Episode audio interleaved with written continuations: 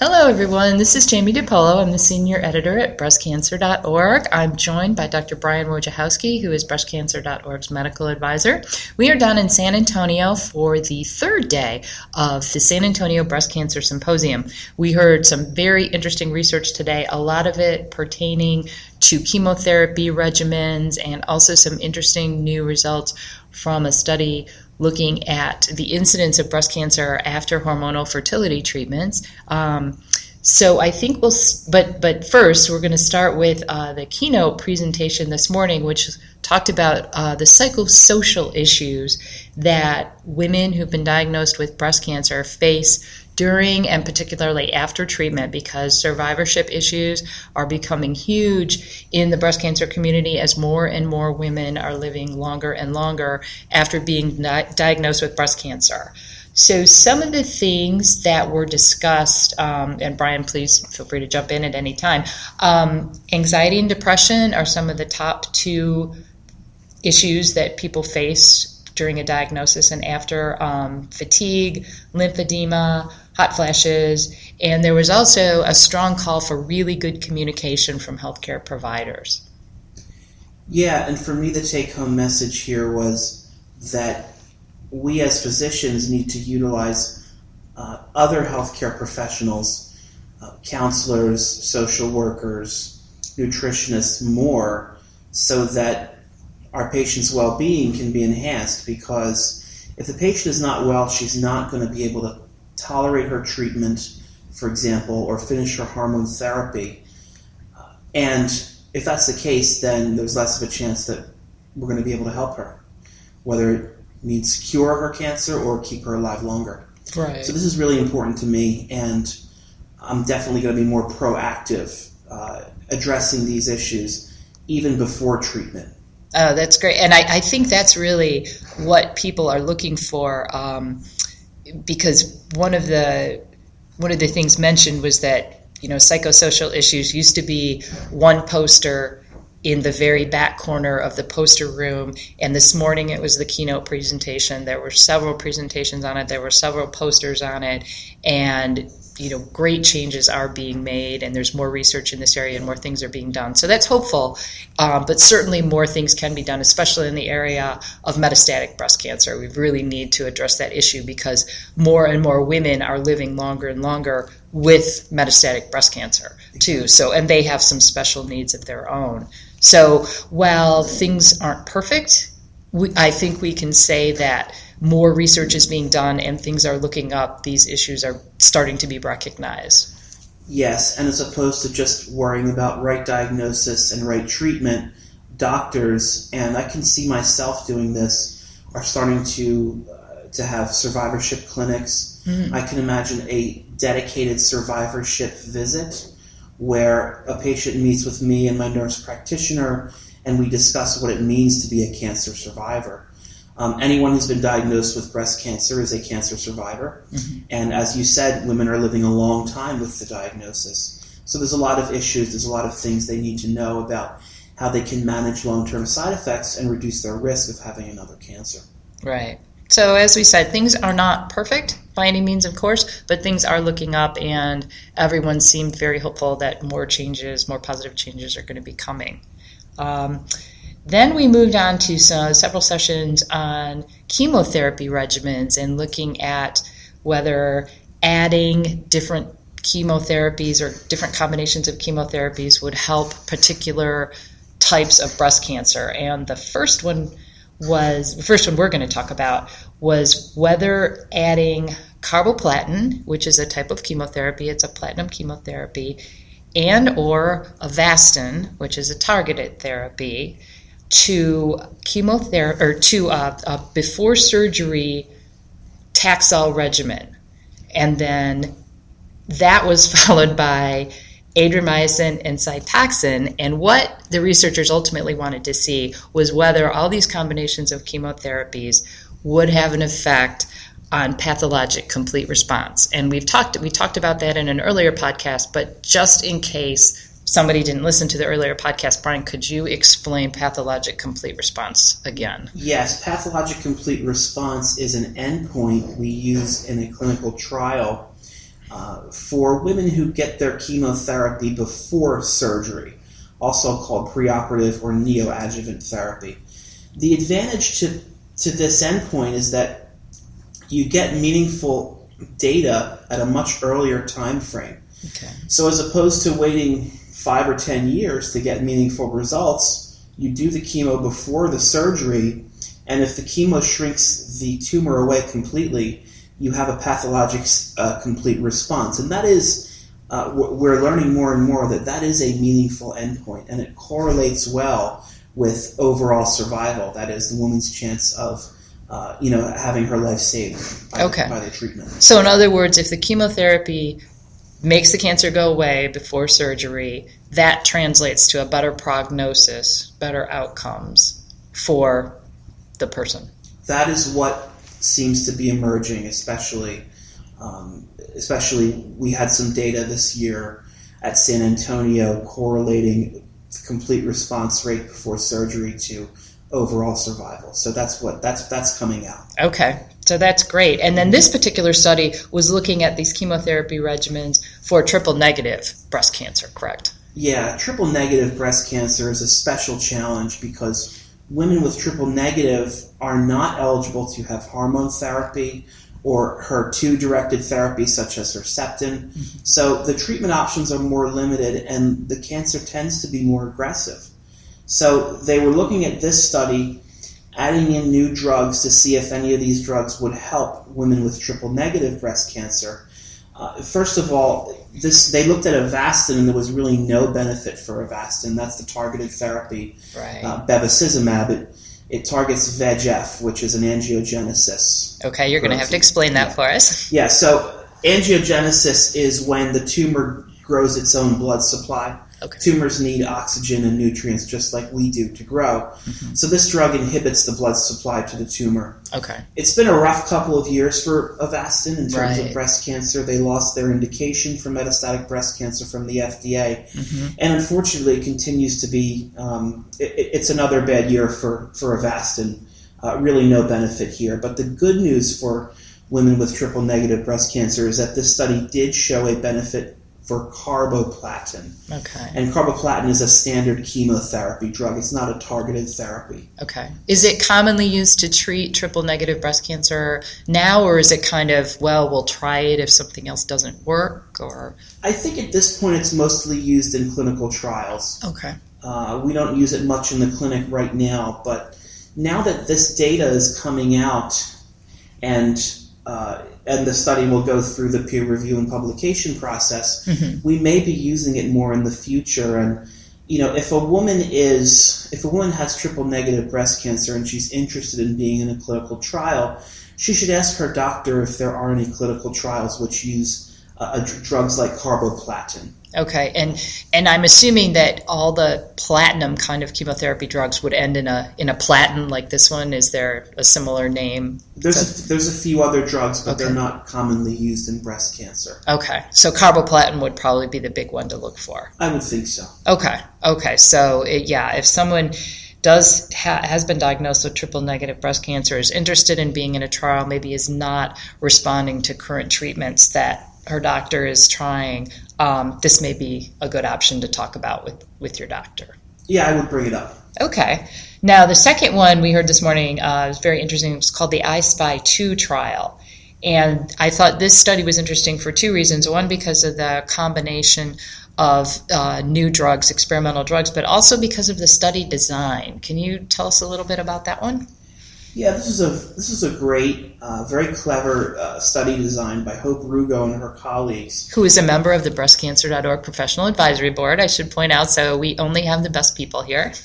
Yes, she is, and this was very clever because they were basically looking at a bunch of different drug combinations in a bunch of different tumor subtypes. And as soon as one combination showed any promise in any given subtype, it basically graduated from this study and then goes on to um, a higher level study to prove its efficacy. And the first combination that graduated this study and showed promise was a combination of veliparib, which is a PARP inhibitor, and carboplatin in triple negative breast cancer. Okay. So another study showing the benefit of platinum chemotherapy in this very difficult to treat subtype of patients. Okay, so that's two, two studies that showed a benefit for carboplatin on triple negative. Um, the veliparib, now that's an experimental. Um, either targeted therapy. Is that a targeted therapy, or is it a uh, yes? It's a tyrosine kinase inhibitor. I don't, I don't Okay. want to get too far Sure. into the exact details of the mechanism. Uh, suffice it to say, it's a category of drugs, the PARP inhibitors, that uh, there has been a lot of excitement about. Okay, but it's not it's not uh, uh, available yet. It's only experimental. You could only get this type of medicine, this particular medicine, in a clinical trial. Correct. Okay, and um, yeah, and it was for triple negative breast cancer again, which is really good. And as as Brian said, the researchers were looking at all different types of breast cancer. So they had it separated out, whether it was hormone receptor positive and HER2 positive and HER2 negative and hormone receptor negative and all the various combinations you could have. And whichever group was shown to benefit by the medicines, then it got moved out and potentially could go on to a bigger clinical trial and potentially get into the marketplace faster. Yes, and they're doing it before uh, chemotherapy as well. Or before surgery, Before right? I'm sorry, before Yeah. surgery as well. So, you know, so basically, we're getting more clever about testing drugs, Okay. uh, developing new new methods for getting the information, and we're getting it quicker. That which is great because that's what everybody not wants is you know let's get these let's find out which treatments are beneficial and if they are let's figure out who they help and get them out there faster so we can help more people as quickly as possible. So that was that was very very cool. Um, maybe we'll see more studies that use this kind of design again. I know they they mentioned it was a very special type of algorithm they were using. I don't really understand all that, but um, it it sounded pretty cool. Yes, I'm sure it was a very sophisticated computer algorithm, but if this works out, it's going to be groundbreaking. That's that's great. Now another study uh, was looking at the numbers of circulating tumor cells and how that number can be used, or, or whether that number was going to change if if different. Uh, Different chemotherapy regimens were tried. And eh, Brian, can you help me understand a little bit exactly what a circulating tumor cell is? Yes, so in women with stage four breast cancer, that's the metastatic. Metastatic. setting, Okay. Uh, tumor cells will actually break off and circulate through the bloodstream. And there's a very sophisticated type of blood test we can do to detect those circulating tumor cells. Okay. It is known that women with with high levels of circulating tumor cells have a worse prognosis. So they don't they, they don't live as long. Their their cancer is more likely to be aggressive. Okay.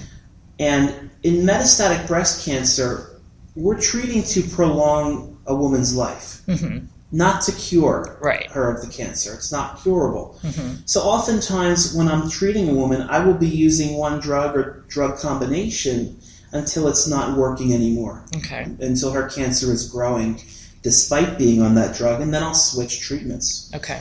So it's important to know when the drug stops working, and you can use different strategies.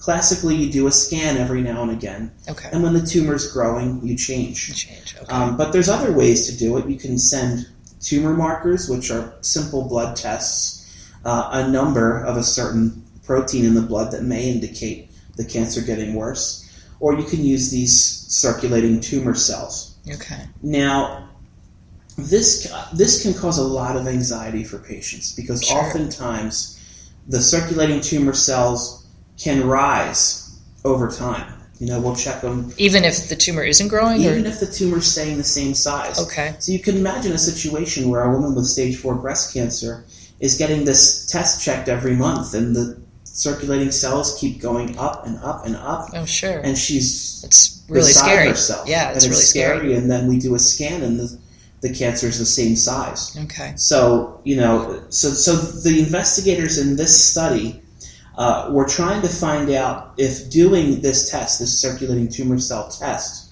um, was any use. Okay, Okay. in terms of helping us uh, treat our patients. So what they did was they started chemotherapy, and after one round of chemo, they would check for the circulating tumor cells. And if the circulating tumor cells were high above a certain range, they would switch to a different chemotherapy. Okay. Um, so that was one group, and the other group would just stay on the same chemo regardless of the circulating tumor cells, and they would stay on that chemo until their tumor got bigger. And okay. And that's the usual way that we do it. Okay. So when they analyzed the two groups, they found that uh, there was no difference. Oh, okay. So it wasn't really a good indicator, or Yeah, it, it really wasn't a good test. All, Okay. it, all it really does is kind of confuse the situation and lead to more anxiety and more more scans for the patient. Okay. Um, so you know, not every practice has used circulating tumor cells. Okay. Um, we were using them for a while in my practice, and I did I did get the sense that they were causing more anxiety than than anything else. But it, you know, it's good it's good to know now that really it didn't make any difference. Okay. So you know, we're uh, per, for me personally, I will not be using these tests. Okay. Okay. Well, that's uh, while it's not the best uh, result, it's definitely good to know Certainly. to, to keep in mind. Um, and we did have one study that had some. Um, well, more than one study, but this this next study had some positive news. Um, this was a, a, a meta-analysis, which I'm going to let Brian explain again. But we do know that this is one of the the top types of studies. So when a meta, meta-analysis study says something, it's usually very very accurate. And the researchers were looking at the number of breast cancer cases that happened after hormonal fertility treatments, because we know this is. Um, a kind of a scary issue for many women if they do want to have a child and they are having trouble conceiving they may want to do this but then there's a there's been a concern um, that this may increase the risk of breast cancer. So but we had some positive news right? Yeah, this was a very big analysis of a bunch of smaller trials. okay. Um, you combine all the data and basically analyze it as one huge trial, and that's called a meta-analysis.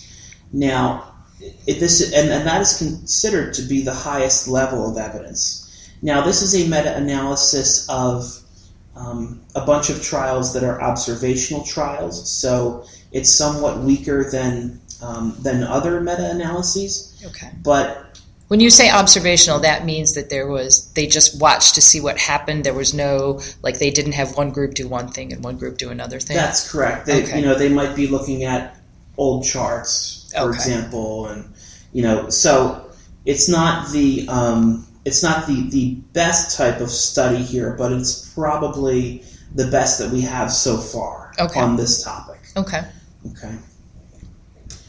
And what they basically found was, you know, looking at the group of women who got the hormonal treatments versus the ones that did not, uh, there was no major difference in the risk of breast cancer. Well, that's great. That's really good to know. Yeah. The author of the study uh, today said women should not be alarmed about the risk of breast cancer uh, with fertility treatments. Um, so that's a good thing. Now, what we should bear in mind is that you know some studies have shown a risk, Mhm. some studies have not shown a risk. There was a trend toward a higher risk for breast cancer in the studies that looked at ten years and later. So it's hard to it's hard to truly rule out um, an effect there, especially over the long term. Okay. But if there is an effect, it's probably not a large effect. Okay. And when you say over the long term, does that mean that somebody be, would be continuing to get these hormonal therapy treatments for five or ten years, or is that just five or ten years after you've had the hormonal therapy fertility or 10 treatments? yeah, it's five or ten years after you've had the hormonal Okay. therapy because I think uh, when you actually get the drugs, it's short term. Well, that's what I thought, but I just just Mm-hmm. Yeah. wanted to double check because yeah. when I, you know, when she was talking about that, I'm like, wow, that seems like a long time for somebody to to stay on Right, right. fertility Right. treatment. So, okay, Yeah. okay, Um, thanks for thanks for clarifying But I think that. it's mostly reassuring. Yeah, that's great. And the last research we wanted to talk about was actually something that's very close to home. Um, BreastCancer.org's president and founder, Dr. Marisa Weiss, presented a poster this morning, and it was all about prevention, which is a topic that is very, very important to her. She's very passionate about helping women reduce their risk of breast cancer. And she and her colleagues uh, looked at, or surveyed a number of women wanting to know what they would be willing to change in their lives that would reduce their risk of breast cancer.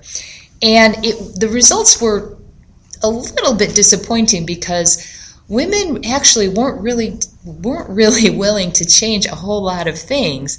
Um, they, you know, some of them were willing to change some exercise things. Some of them were willing to change their diet and uh, and maybe lose weight. And Marisa thought this may be because a lot of women are trying to lose weight or diet pretty much their whole lives. So it was familiar, it was comfortable, it wasn't really a big change. Um, the one thing most women were absolutely not willing to give up was alcohol. And while it's probably not surprising because you know you have a hard day at work, you want to come home, you have a glass of wine. Um, most of our social functions involve alcohol. Um, it's considered, you know, you have a lot of memories with alcohol and your friends, and you do a lot of things together. You go to parties, you go out. So that's going to be a tough one for anyone. But we do know that drinking alcohol increases the risk of breast cancer. So uh, it was it was very well received. She talked to a lot of people this morning. I happened to be there for part of her presentation, and then then she's going to move forward with it. And I believe the next part of the study is going to look at okay, how can we now that we know what women might be willing to change and what they're not willing to change, how can we motivate them? And that's always a very tough thing, too. Um, you know, with exercise, most women will say they know that exercise is beneficial for them in so many ways, whether it's heart health, breast health, overall health, but they don't have the time and that's a tough one because how do you you have to convince somebody to give up something else. So i believe that's the next phase of the research going forward is how do we motivate people to make these changes that they might be willing to do or that they're interested in doing but maybe don't know how or need a little bit more help to do. Yeah and we're not trying to blame the victim oh absolutely not. Absolutely I think, not. I think it's important to realize that number one, you don't have to cut your alcohol to zero. Right. Um, generally speaking, the the data shows that anything over three alcoholic drinks per week is what increases your risk. Mm-hmm. But also to bear in mind that even if you never touch a, a, drop of alcohol, you can still get breast cancer. Exactly. And you can't control all the risk factors. And I think an individual woman uh, has the right to know what could increase her risk of breast cancer, even if it's just a small amount, mm-hmm. and she should make an informed decision. Right. You know, some people might say, well, instead of cutting back on my alcohol, I am going to lose weight and exercise and get myself down to a healthy body weight. Sure. And if my patient said that to me, I would accept that. Mm-hmm. Mm-hmm. Yeah. I mean, nobody's going to be perfect and. I think everybody realizes that. But it's just, it, it was, I believe, from Marisa's viewpoint, it was kind of good to know the areas that women were willing to make changes in. So you can kind of focus your efforts on those areas. Like, okay, if exercise and losing weight and diet is the area where people are willing to make changes, then yeah, let's focus on that. And we know that, you know, over a certain amount of drinks per week, will increase risk. But if people aren't willing to change that, okay, you know, let's focus on the other stuff that we can change. And that's what we tell people all the time too: is focus on the things you can change and you're willing to change, and go from there. Yeah, and we're about education at breastcancer.org. If a woman knows these risk factors and knows these things, she's ahead of the game. Exactly. Well, thank you everyone for listening. We really appreciate it. This has been the wrap up of the third day of the 2013 San Antonio Breast Cancer Symposium. This is extra, actually our final podcast from this year's Breast Cancer Symposium. So we will talk to you in the future. And again, thanks for listening.